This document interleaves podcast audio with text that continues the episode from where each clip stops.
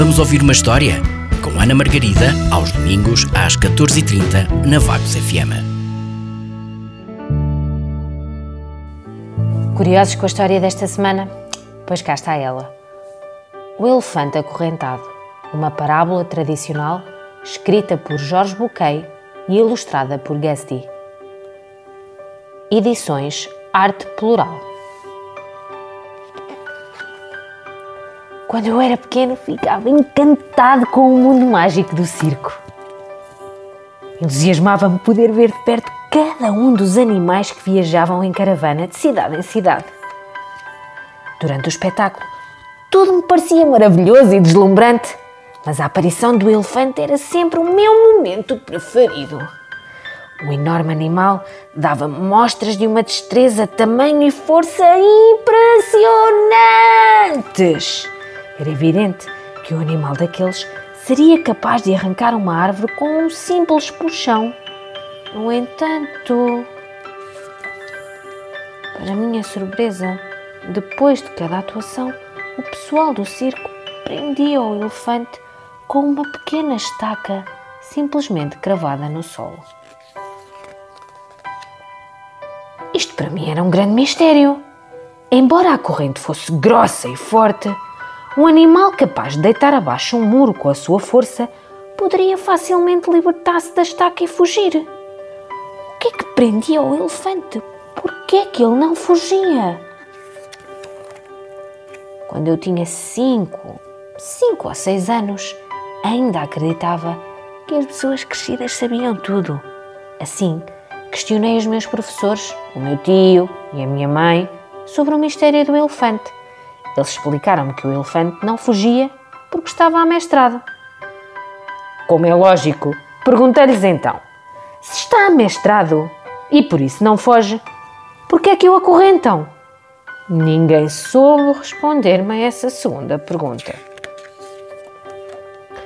Muito tempo depois, uma noite, conheci alguém muito sábio que tinha viajado pela Índia e me ajudou a encontrar a resposta. O elefante do circo estava acorrentado a uma estaca desde muito, mas muito pequeno. Recordo que fechei os olhos e pensei no pequeno elefante recém-nascido preso à estaca. Imaginei-o empurrando e puxando a estaca dia após dia, tentando soltar-se. Quase que podia vê-lo adormecer todas as noites Ai, esgotado pelo esforço, pensando voltar a tentar na manhã seguinte. Tudo era inútil. A estaca era demasiado forte para um elefante. Para um animal recém-nascido. Mesmo, mesmo tratando-se de um elefante.